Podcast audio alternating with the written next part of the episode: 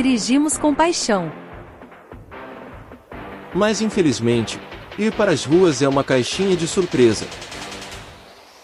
Você sabia que no Brasil tem cerca de 72 acidentes de carro por hora?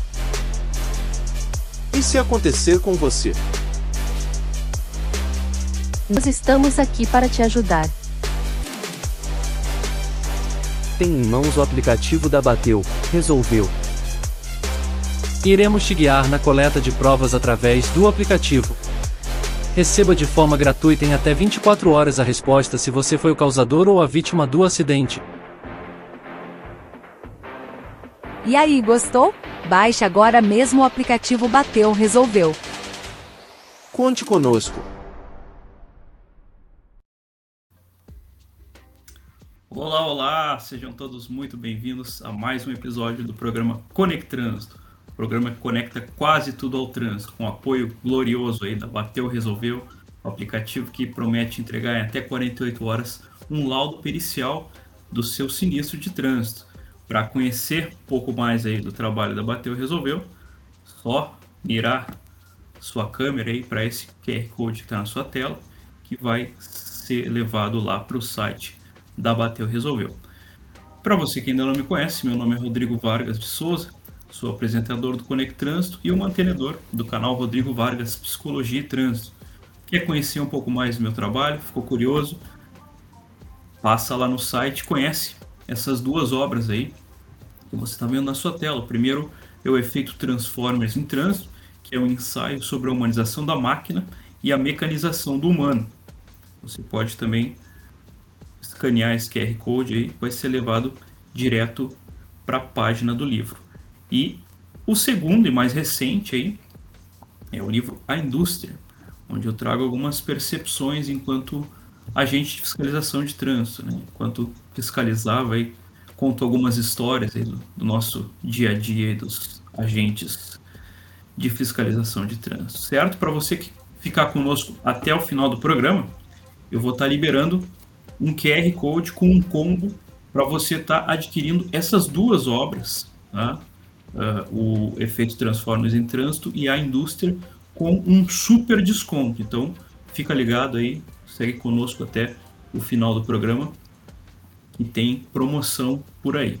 Certo? Enquanto o nosso convidado vai chegando aí, tá com uns probleminhas técnicos aí, daqui a pouquinho ele está na área. Quero convidar para você que já assistiu aí conheceu o trabalho, um pouquinho do trabalho da Bateu Resolveu, é, conhecer um outro apoiador nosso aqui do programa, que é a Filos Editora. Filos Editora, editora pela qual eu publiquei meus dois livros. Né? Então, se você também gosta de escrever, tem um sonho aí de fazer sua publicação, tem um projeto aí engavetado, não fecha negócio com nenhuma outra editora sem antes conhecer o trabalho da Filos Editora. Dá uma olhadinha aí. A Filos Editora é uma editora independente, um selo editorial independente. Estamos atuando por volta de quatro anos e meio no mercado literário, auxiliando novos autores a se lançarem e produzindo livros físicos a baixo custo.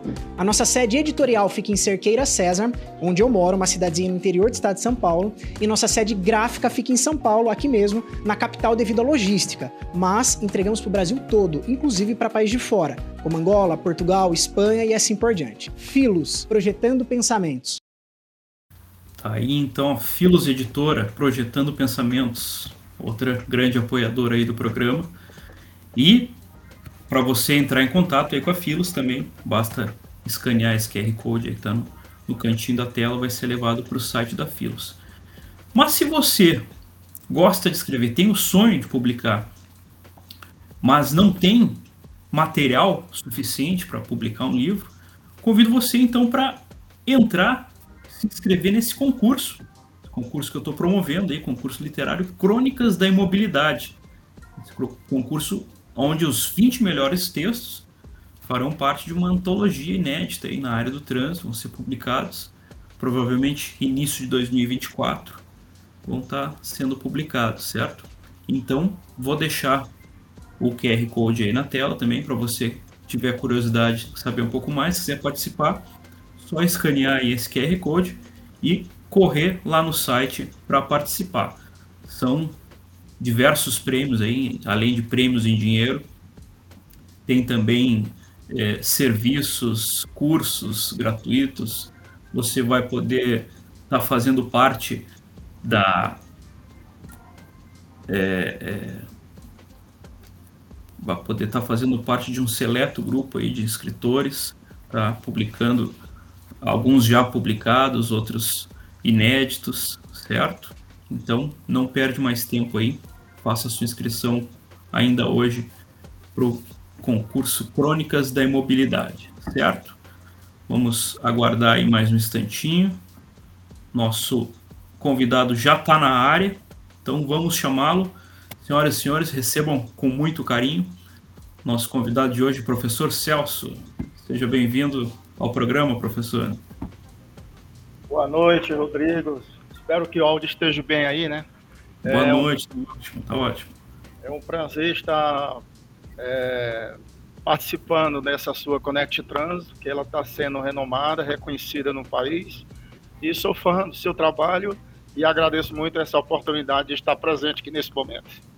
Beleza, eu que agradeço o aceite aí do, pelo convite, né? Acho que vai abrilhantar muito o nosso canal aí e, e agregar muito valor à nossa audiência. Então, vamos ao nosso primeiro quadro do canal aí para conhecer um pouquinho mais da, da história do professor Celso, né? Que é o quadro Conectando os Pontos, onde ele vai nos falar aí um pouco dos seus, seus caminhos, suas trajetórias até a área do trânsito. Aí. Tudo contigo, professor. Pois é, Rodrigo. É, eu me sinto lisonjeado, como eu falei. Né? Eu venho aí de anos e anos já estudando a nossa legislação de trânsito. Eu tenho muito orgulho de poder participar em levar informações por onde eu passo, onde eu acho relevantes, é, em momentos que nós temos para mais de 1 milhão e 200 milhões, 200 mil pessoas é, que chegam a óbito, ceifalados e sequelados que tem em todo o país, não só como o Brasil. E a minha história é simples, né? É, já trabalhei, inclusive, como motorista, né? Tenho orgulho de dizer isso, que eu conheci, estive na estrada como caminhoneiro, como motorista de ônibus, instrutor de trânsito, hoje é, fazendo parte do quadro do Departamento de Trânsito e outras formações aí também na área de formação de é, coach de, de motoristas profissionais, na área técnica e, e vastas outras coisas que se a gente for falar aqui, nós vamos perder o nosso time da nossa Vai o programa inteiro. Vai o programa inteiro, é muito experiência. É um rico currículo, né, professor? É, estamos aí, né, Rodrigo? Eu fico muito feliz com esse momento. Beleza, beleza, coisa boa. Eu que agradeço novamente aí. Então, feita a apresentação aí do nosso convidado, vamos para o nosso segundo quadro, que é o Acelera ou Freia. Para quem ainda não assistiu o programa, não conhece a, a, a, a, temática, não conhece a dinâmica do programa ainda, esse quadro ele basicamente foi é, inspirado naquele quadro do programa do Raul Gil, né, do chapéu, tira ou põe o chapéu. Aqui, obviamente, como a gente está num contexto de trânsito, né, a gente então acelera ou freia. Né? Basicamente, como é que funciona? eu vou passar para o professor Celso algumas situações né, do nosso cotidiano e do nosso trânsito, e ele vai responder se ele acelera ou freia, ou seja, se ele é a favor ou contra. E por quê, obviamente. Né? Então, vamos lá, a primeira situação diz respeito ao atual processo de formação de condutores, professor. Senhor acelera ou freia? É, Rodrigo, a minha interpretação é o seguinte: é, a formação, não só hoje, mas desde 1997, quando foi instituído o Código de Trânsito Brasileiro, teve uma relevância muito grande, onde nós, antes, para obtenção, seja da categoria A, B, C, D ou E, como diz os paulistas, ou é para nós aqui do Nordeste, era simplesmente você levava o veículo ao departamento, fazia o cadastro do veículo a qual você pretendia e fazia sua prova. Hoje nós vivemos uma formação básica, onde o candidato passa pelas suas categorias pretendidas, pelas escolas das CFCs, que antes era determinada pelos departamentos de trânsito. Então, na questão formação, eu não freio. eu faço acelerar, porque nós precisamos ter mais condutores com conhecimento abrangente da nossa legislação de trânsito e que a nossa formação hoje tem uma competência muito grande, inclusive entre os departamentos de trânsito e os departamentos das escolas, que seja ICEF e CES. Só lembrando que nós aqui do estado do Maranhão tivemos uma mudança recentemente agora pelo nosso departamento de trânsito, inclusive teve o prós e os contra, né? Foram as nossas provas teóricas, que ela é realizada pelo departamento de trânsito, né? que compete ao departamento de trânsito, é, o determinar uma portaria para quem o determina. Nesse caso, o departamento de trânsito determinou que o candidato que passa por uma formação por determinar se fazer a prova na própria CLC. Lembrando, entre aspas, que as mesmas têm todos os requisitos de amparato de segurança, a qual é feita uma prova por cada candidato, lembrando que a sala onde fica o candidato vai ter os mesmos rigor né, e monitoramento pelo departamento executivo. Então, mais um exemplo que eu continuo né, sem frear. E nós temos mais é que acelerar, modernizar e termos mais segurança para os nossos condutores, inclusive de categoria A, onde os maiores números de mortes é de 0 a 10. Entre cada 10 acidentes, tem 8 acidentes com motociclista. É, eu acho que mais, mais adiante a gente tem uma, uma pergunta aqui de um, de um ouvinte exatamente sobre isso. Mas eu concordo perfeitamente com o senhor. Acho que é, o processo de formação, ainda que não seja o ideal, ele hoje é muito melhor do que já foi um dia, né? Claro que a gente tem sempre coisas a, a melhorar, né, a aprimorar, mas, mas acho que sim, é um processo importantíssimo e, e qualificou muito o nosso trânsito, né, nos últimos 25 anos, aí, com certeza. Beleza, então, primeira questão respondida.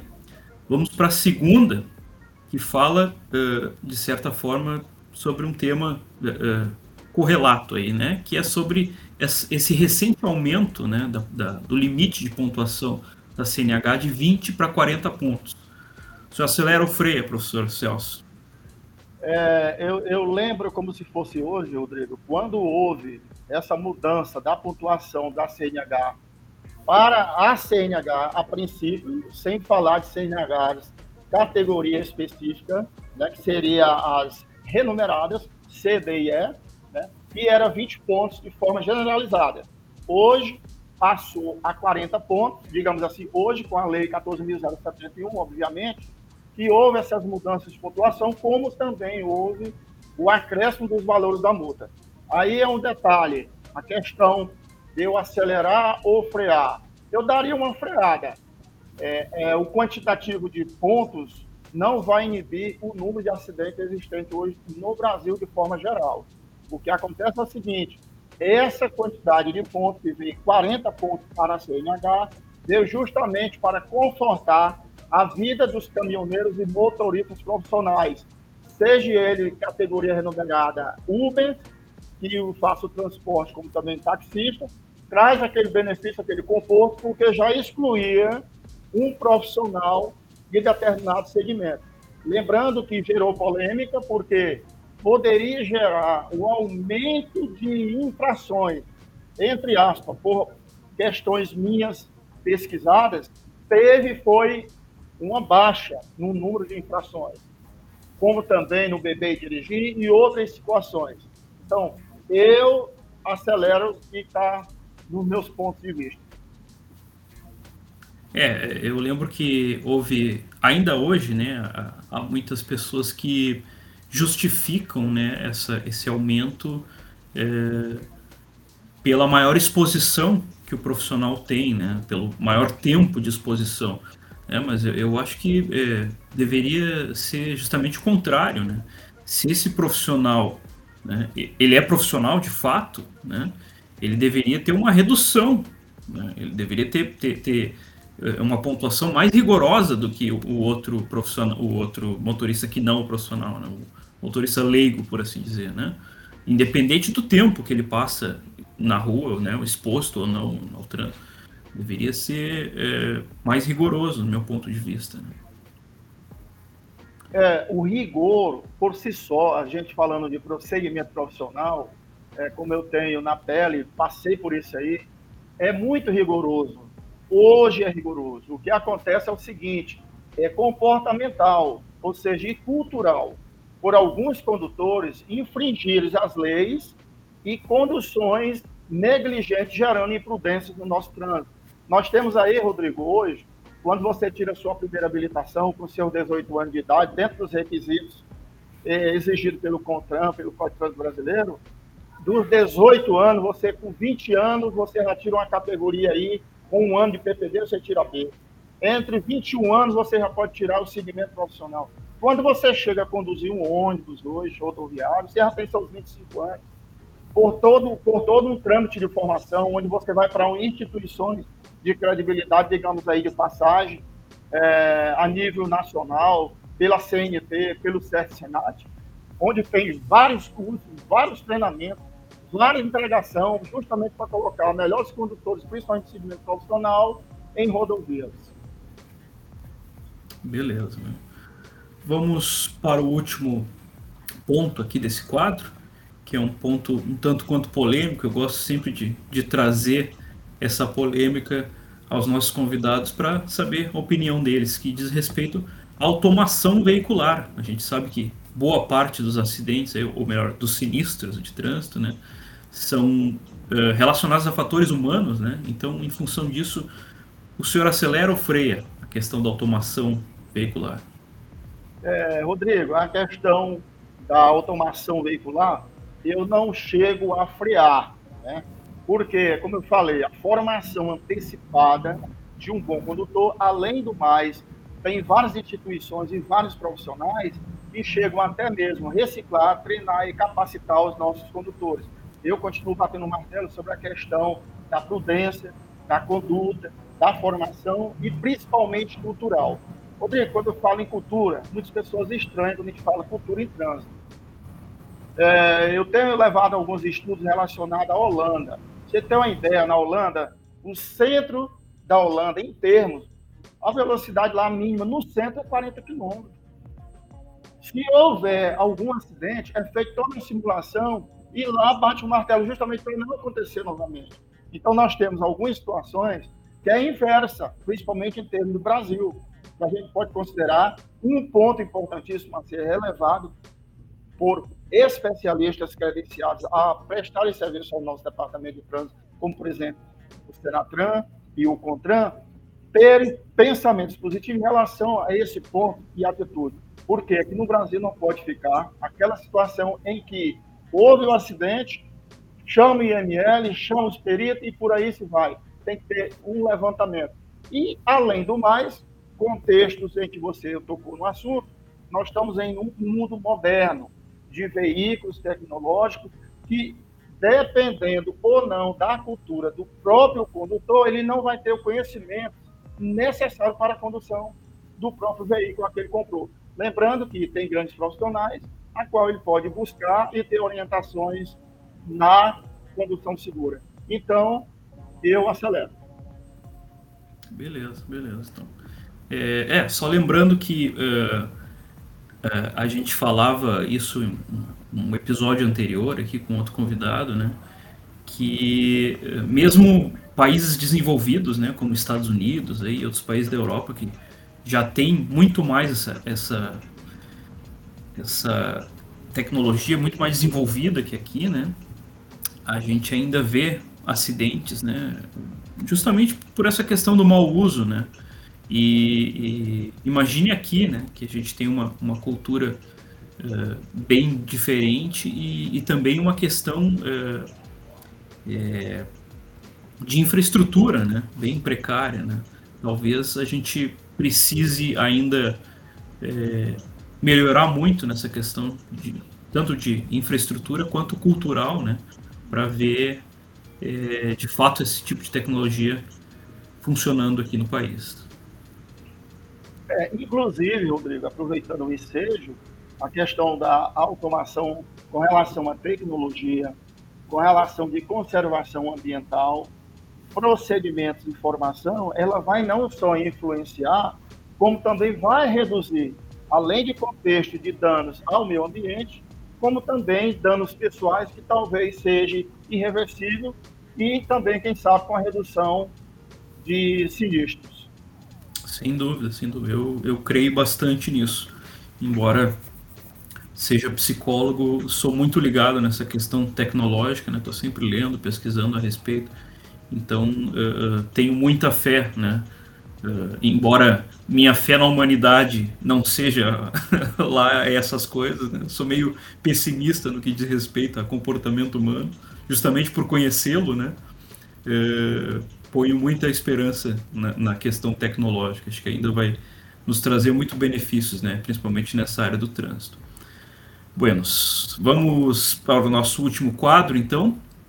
Quadro que está movimentando minhas listas de distribuição do WhatsApp, que é o quadro O Povo Quer Saber, né? Por onde o pessoal tem mandado suas dúvidas aí para os nossos convidados.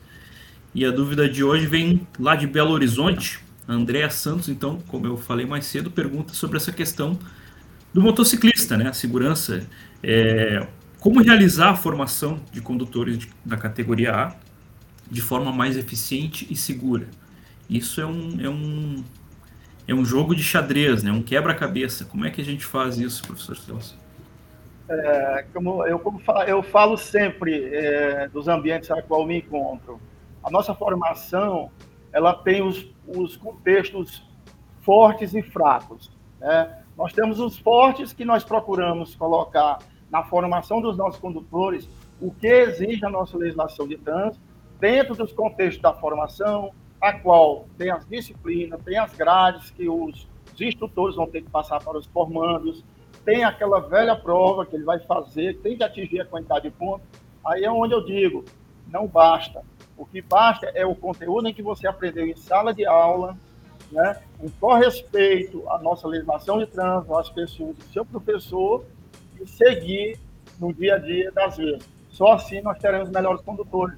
Porque na minha profissão mesmo, que eu trabalho também como examinador de trânsito, a gente simplesmente, quando eu estou na prova de, de moto, eu observo um detalhe interessante.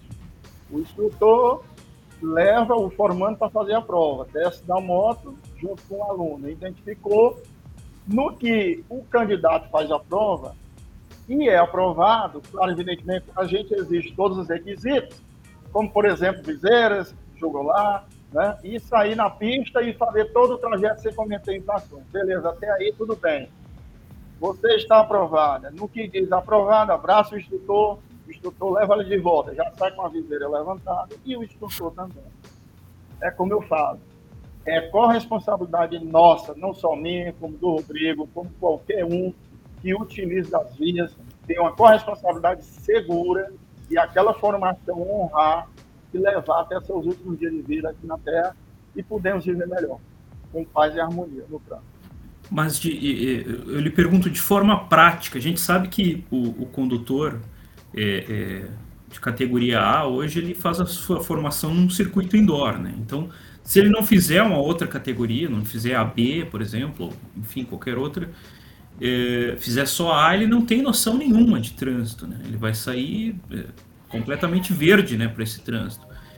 É, o, o que, que, poderia ser feito de, de forma prática, assim, para compensar esse, essa falta de, de experiência no trânsito? Assim? Será que mais aulas práticas, é, é um, um, um circuito mais mais difícil, aumentar a dificuldade para ele ter mais é, é, habilidade né, no manuseio dessa moto? Agora você falou num ponto interessante. É, para Andréa Santos de Belo Horizonte, não é isso?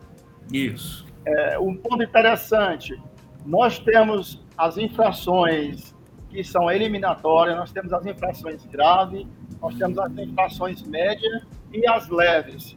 Tudo bem. E temos uma pista aí pelo Código de Trânsito Brasileiro de 52 metros, com um grau de dificuldade, onde vai ter um sonorizador, vai ter sinalização é, horizontal, vai ter a rampa, vai ter o 8, que a gente costuma dizer, o 8, e vai ter a utilização do equilíbrio na moto e a utilização das setas. Ou seja, durante todo esse percurso, a gente vai poder observar o comportamento e a formação do candidato e, para o final, dar simplesmente uma informação que seja cotidiana, que seria ou aprovado ou reprovado.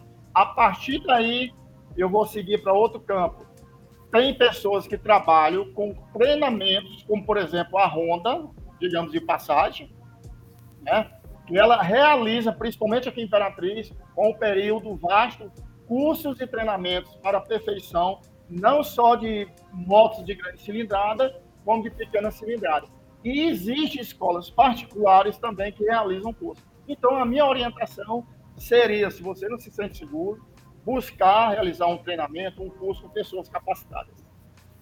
Pois é, mas é, o senhor não acha que esse tipo de treinamento é, prático ele deveria ser obrigatório, deveria fazer parte do, de, desse, dessa formação obrigatória? Porque a gente sabe que na prática as pessoas é, não buscam isso, né? Ah, mesmo que eu, que eu me sinta ainda meio, né? É, é enfim, seguro, eu ah, vou, vou assim mesmo, vou aprendendo, vou com medo mesmo, né? E, e, a gente sabe o quanto isso é arriscado, né, no trânsito.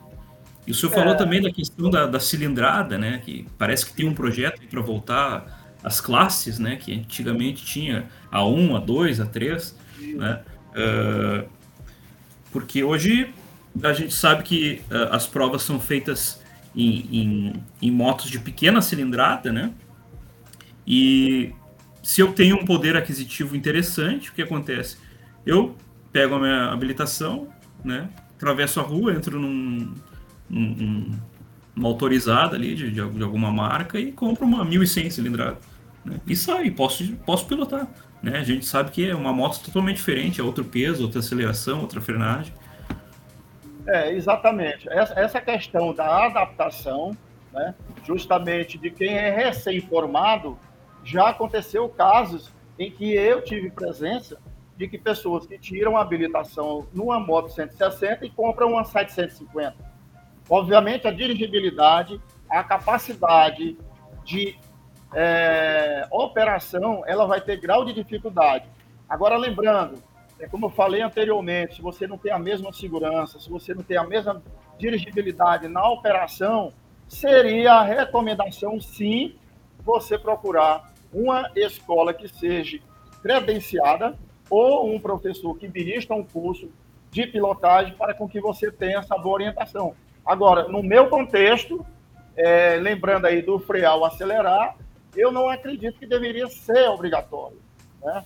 Ter esse curso de capacitação após a formação, porque a formação propriamente dita pelo Código de Trânsito Brasileiro, eu concordo, eu assino embaixo, né? São requisitos, exigências que formam um bom condutor. Agora, nessa questão do poder aquisitivo, de comprar uma moto potente, você precisa ter o máximo possível de conhecimento. Inclusive, eu passei por isso. Né? Eu tinha moto de pequena cilindrada. Quando eu passei para uma de grande cilindrada, a minha primeira viagem foi freando, viu? Foi freando, porque a ansiedade, a vontade de correr é a mesma que mata. Então a gente tem que ter controle e justamente na parte operacional de moto. Então, não concorda aí, Rodrigo. Beleza, beleza. Eu tive moto uh, lá pelos meus 20 anos, durante quatro anos. E eu não sei como estou vivo ainda, porque eu, eu vivia mais deitado, mais caído do que de pé na moto. E, e eu acho que a, a, a ter passado para fiscalização de trânsito me, me fez muito bem. Acho que é o que me, me me botou luz assim no, no, meu caminho, porque eu comecei a, a, ver umas coisas feias na rua assim, né, de moto, eu digo, bah, eu não quero mais isso aí para mim. Dei um jeito de vender logo a moto e hoje não quero nem dado, mas talvez, né, daqui uns anos para dar uma volta final de semana, dar uma viajada, assim, uma moto maior também, né? Mas moto pequena assim pro dia a dia, andar no trânsito urbano assim, não não quero mais. Eu, particularmente, sou fã de moto. Se eu pudesse comprar uma 1100, eu comprava. Eu tenho 750, comprava uma 1100.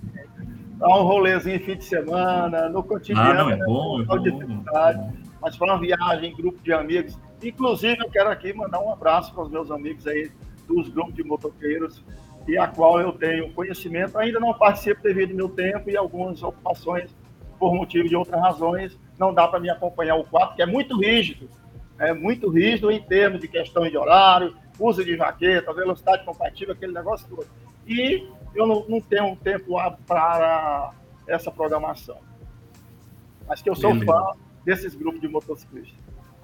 Legal. É, e, e é, é bacana. Agora, semana passada, a gente teve um salão de motos aqui em Porto Alegre. E nós tínhamos um stand lá. Então a gente falava com várias pessoas, muitos desses grupos de motos, né?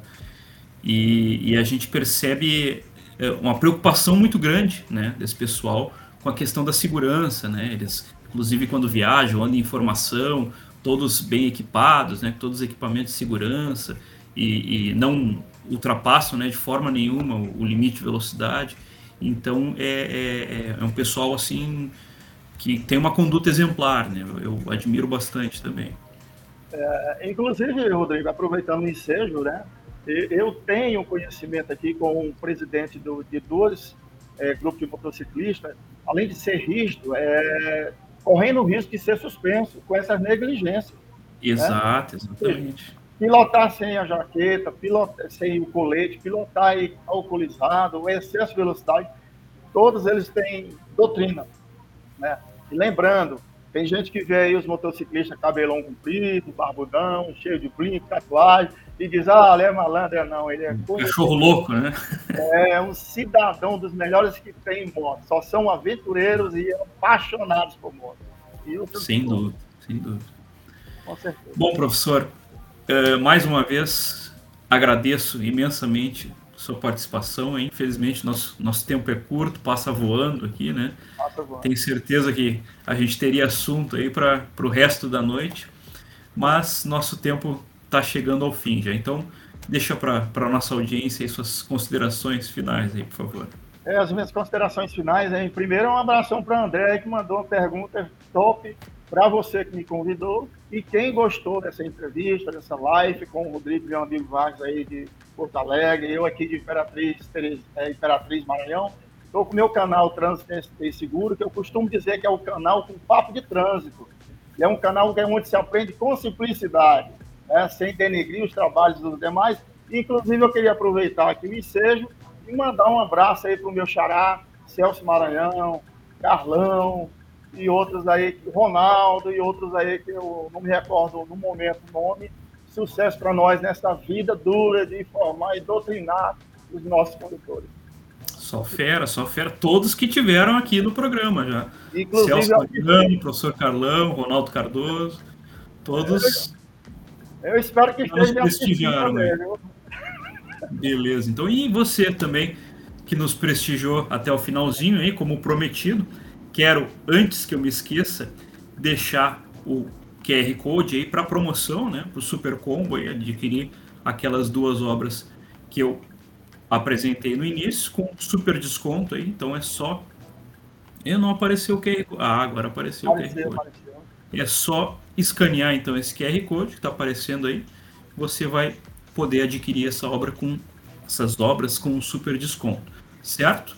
E também para vocês que nos prestigiaram até o final, convido todos a voltarem não na semana que vem, mas no mês que vem, né? Na verdade, no mês de setembro, né? Porque este que vos fala vai estar tirando uns dias de férias agora em, em agosto. E no mês de setembro, na primeira segunda-feira de setembro, vou estar entrevistando aqui uma outra grande fera aqui que dispensa apresentações, né? Nosso grande J. Pedro Correia, no dia 4 de setembro, às 16 horas. Dia 4 de setembro que, é, coincidentemente, é meu aniversário, né? Então, J. Pedro vai estar me, me brindando aqui, me presenteando com a sua presença aqui no canal. Certo? Então, muito Desejo bom. a todos uma ótima semana aí, professor Celso, um abração e até a próxima. Um abraço, muito obrigado, Rodrigo. Sucesso, muita saúde, boas férias, fica com Deus. E curte e aproveita, que eu sei o quanto é cansativo a gente estudar e passar noites e noites pesquisando, buscando material para melhor esclarecer nossa sociedade e principalmente no contexto de formação. Um abraço. Isso aí, abração.